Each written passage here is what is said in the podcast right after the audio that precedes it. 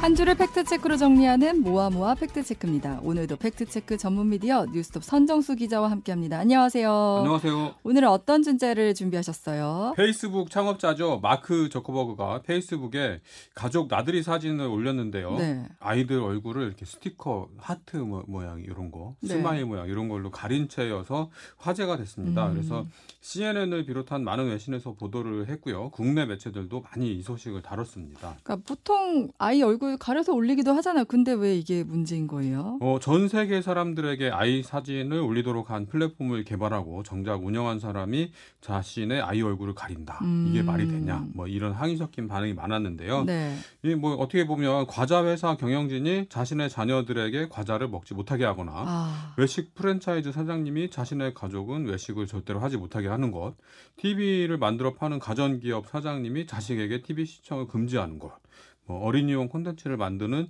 유튜버가 자신이 만든 콘텐츠를 자식에겐 금지시키는 것, 뭐 이런 거랑 비슷한 것 아니냐 음, 이런 상황인 거죠. 그런 비유를 하니까 좀 이해가 되는데. 네. 근데 저커버그의 행동은 자녀들의 얼굴이 공개되는 걸 원치 않는다 이런 뜻을 명확히 한 것 같은데, 근데 오늘 뭐 대부분 부모들은 SNS 통해 자녀 얼굴을 공개하는 게 되게 자연스럽잖아요. 그렇죠. 아이의 사진이나 동영상, SNS를 통해서 공유하는 거를 sharenting이라고 부른다고 합니다. 네. 이게 그 영어 단어 공유를 뜻하는 쉐어와 부모 역할을 하기 또는 양육을 의미하는 parenting을 합성해서 만든 sharenting이란 아. 말인데요. 네. 주위에서 이 너무나도 많이 자연스럽게 SNS를 통해서 아이 얼굴을 공개하고 있죠. 그래서 이게 정말 과연 올바른 일인가, 타당한가 이런 걸 한번 좀 따져봤습니다. 음, 그런 걸 sharenting이라고 하는군요. 근데 요새 뭐 카카오톡 프로필 사진에도 아이 얼굴 올리는 경우도 많고 뭐 페이스북이나 인스타그램, 블로그 이런 데서 굉장히 많이 이용하고 또 뭐 옷을 입힌 걸 자랑하거나 이런 게 네. 되게 많거든요. 그렇습니다. 근데 선 기자는 어때요? 저는 그 카카오 프로필에도 아이 사진을 올리지 않는데요. 음, 이 대신에 이제 저도 애 귀엽잖아요. 네. 아- 아기 사진, 애 사진 많이 찍어주는데요. 이거는 주기적으로 그 대용량 외장 하드 디스크에 넘겨놓고 가끔씩 이제 꺼내서 봅니다. 음. 네. 근데 저이 기- 직업이 기자니까 카톡 친구 굉장히 많잖아요. 천 명이 넘는데 보면 굉장히 많은 분들이 그 프로필 사진에 아이 얼굴을 공개하고 있는 거를 음. 확인할 수 있습니다. 그러니까 그걸 보면서 아 여기 애기는 이만큼 컸구나 어, 이걸 예, 또 예. 보기도 하잖아요. 그래서 이제 뭐 아이 사진 올리는 게 뭐 대수냐 이렇게 생각하실 분들 많을 것 같은데 예. SNS 통해 가- 자녀를 공개하는 게 왜 문제가 되는 거예요? 어, 이 쉐어런팅은 크게 두 가지 측면에서 우려를 부르고 있는데요. 네. 어, 아이 본인의 뜻과 상관없이 SNS에 공개된 이 아이의 얼굴은 사실상 음. 인터넷에서 영원히 누구나 어, 접근할 수 있는 이런 상태로 떠돌게 되는 겁니다. 아, 아이의 뜻과 무관하게. 그렇습니다. 네. 그래서 이 아이가 자라서 SNS 계정을 만들고 인터넷 사용 빈도가 어, 높아짐에 따라서 본인의 어- 어릴 적 모습을 어디선가 우연히 볼 수 있게 되는 음. 거죠. 근데 이때 공개된 콘텐츠가 어, 이 아이 본인의 동의를 구하지 않은, 다시 말해서 원하지 않는 그런 뭐 알몸 사진이라든지 뭐 네. 기저귀 가는 사진, 울고 찡그리는 사진, 뭐, 뭐 이런 것들이 본인이 싫어하는 모든 컨텐츠가 다 음. 해당이 될 것 같은데요. 네, 네. 그러니까 부모 입장에서는 귀엽다고 올려놓은 사진과 동영상이 그렇죠. 이 소중한 내 아이의 초상권과 개인정보 자기 결정권을 침해하는 결과를 낳을 수 있다. 음, 이런 우려인 거죠. 사실 이렇게까지는 생각을 못했던 것 네. 같은데, 뭐 첫 번째는 이제 아이의 동의 없이 모습을 공개하는 부분이 문제가 되는 건데, 그럼 두 번째는 뭐가 있어요? 두 번째는 신분 도용 등 각종 범죄에 노출될 우려입니다. 아, 네. 그러니까 이게 우리 뭐 카카오톡 쓰는 분들 다 아시겠지만 아이의 이름, 사진, 뭐 동영상 이런 것들 여기에 음. 포함된 위치 정보, 생년월일, 네. 학 교 및 보육기관 등의 어, 개인 정보는 음. 이 SNS 게시물을 통해서 정말 쉽게 유추할 수 있습니다. 네. 범인이 이런 정보를 파악한 뒤에 아이에게 접근하면 아이가 이, 이 범죄자에게 속아 넘어가기가 굉장히 그렇죠. 쉬워지죠. 네, 네. 이런 예를 들어서 이런 겁니다. 나 너네 엄마가 보내서 왔어. 음. 너네 엄마 이름 뭐지? 나, 나 아빠 친구인데 너, 너 한국초등학교 1학년 1반 몇 번이지? 음. 김뭐뭐뭐지? 이렇게 얘기하면서 접근을 하면 애들이 믿어버린다는 그렇죠. 거죠. 네. 그리고 따라가는 너무 거죠. 잘 아니까. 예, 예. 네. 그래서 2018년 BBC 보도, 영국 BBC 보도에 따르면 영국의 바클리 은행 이 보고서를 냈다고 하는데요. 네. 2030년 말까지 청년들이 직면하는 신원 사기 중에 3분의 2가 쉐어런팅에서 비롯되고 매년 피해액은 어, 우리 돈으로 약 1.1조 원에 이를 거다. 이런 예측을 내놓은 적이 있습니다. 와, 근데 범죄의 3분의 2가 쉐어런팅에서 비롯된다는 사실이 너무 놀랍네요. 신원 신원 사기. 사기. 예. 예.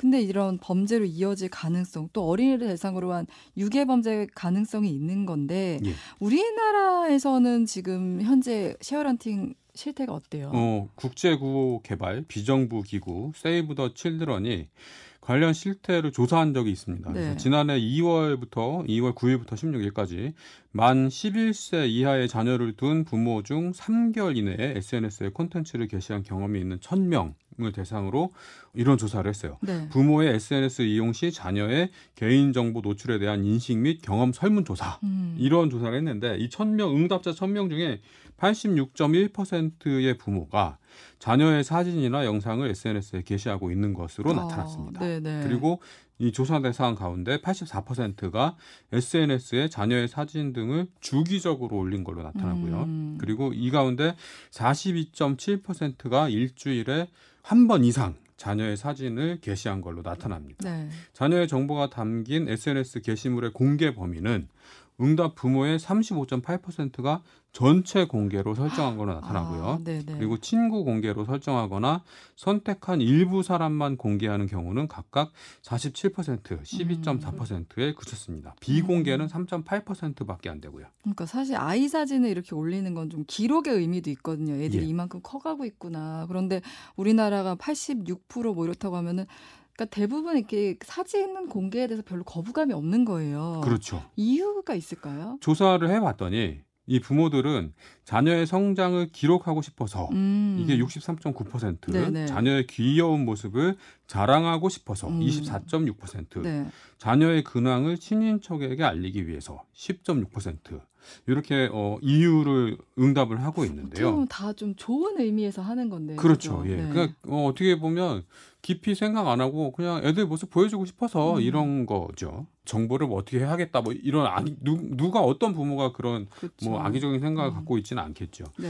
근데 또 이게 마냥 즐거운 일만은 아니라는 걸 다들 인식을 하고 계세요. 어. 그래서 보면 SNS에 자녀 컨텐츠를 올린 적이 있다는 응답자의 13.2%는 어, 개인정보 도용 이나 불쾌한 댓글 등 부정적인 경험을 했다 이렇게 응답을 했다고 합니다. 그리고 음. 어, 사진이나 영상이 멋대로 사용되거나 게시물을 통해 자녀의 개인정보가 노출되는 것을 걱정한다 이렇게 음. 응답한 비율이 3분의 2 정도 됩니다. 아, 그러니까 추억을 간직할 목적으로 이렇게 사진을 올리면서도 또 한편으로는 자녀 공개 때문에 걱정은 많이들 하고 계신 거네요. 네. 근데 이 쉐어런팅을 금지하는 나라도 있다고요? 예, 많은 국내 매체들이 이렇게 보도를 하는데요. 프랑스에서는 자녀 동의 없이 사진이나 영상을 올린 부모에게 자녀가 소송을 제기하면 최대 징역 1년, 벌금 4만 5천 유로, 우리 돈으로 5,990만 원 정도 되는데요. 우와. 처할 수 있다고 보도를 합니다. 네. 이게 그 정말 오 좀 너무 심한 거 아니야? 그- 이래서 찾아봤는데요. 네.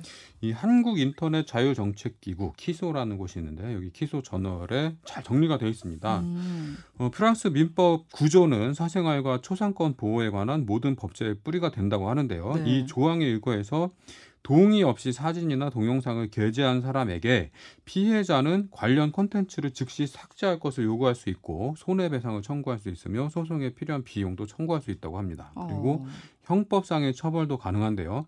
프랑스 형법 335-2조는 네. 당사자의 동의 없이 사적 공간에서 촬영한 한 사람의 이미지를 캡처, 보관, 배포하는 행위를 처벌할 수 있다. 이렇게 규정을 하고 있습니다. 이게 그러니까, 부모 관계 이런 거 상관없이요? 예, 그러니까 어. 동의가 없다면 처벌 네. 대상이 된다는 거죠. 음. 예.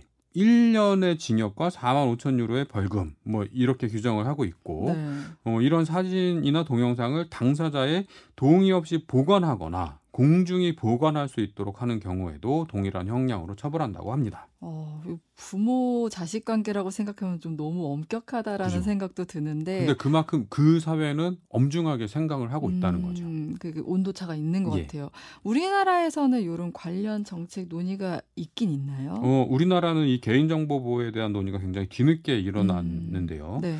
어, 지난해 7월 정부는 아동 청소년 개인정보 보호 기본 계획을 세웠습니다. 이 계획에서 정부는 아동 청소년 보호자에 의한 개인정보 침해도 다수 발생하고 있다. 보호자가 자녀의 의사를 묻지 않고 아동의 사진 정보 등을 SNS에 공유하는 등 자녀의 개인정보 자기 결- 결정권 존중이 부족하다. 이렇게 진단을 하고 있습니다. 자기 저- 결정권 존중이 부족하다. 예, 그러니까 네. 우리 현황은 그렇고 음. 그래서 2024년까지 아동 청소년 개인정보보호법이라는 법을 만들어서 네. 디지털 이치 권리를 적극적으로 보장하는 등의 정책을 펼친다고 합니다. 어, 이 계획이고요. 네. 어, 그에 앞서서 정부는 쉐어런팅에 대한 올바른 보호 수칙을 담은 학부모, 교사 대상 교육 과정을 개설하기로 했습니다. 네. SNS에는 가급적 아이 사진 또는 동영상을 게시하지 않고 오. 부득이 올려야 될 때는 얼굴이 나오지 않도록 사전에 조치를 취하는 것이 좋다. 이런 내용이 이 교육에서 음. 네. 강조가 된다고 하고요. 네.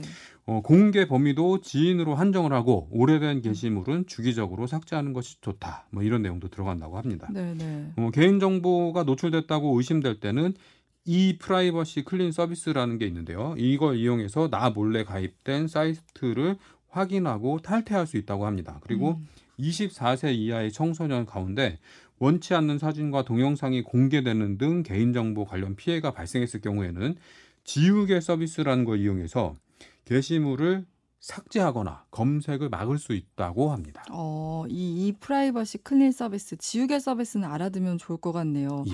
아이의 개인 정보나 뭐 아이의 의견, 아이의 인권에 대해서 한번 생각해 보는 계기가 된 것 같은데 아이 사진 올리는 것도 좀 신중해야겠다는 생각이 듭니다. 네. 지금까지 뉴스톱 선정수 기자였습니다. 고맙습니다. 고맙습니다.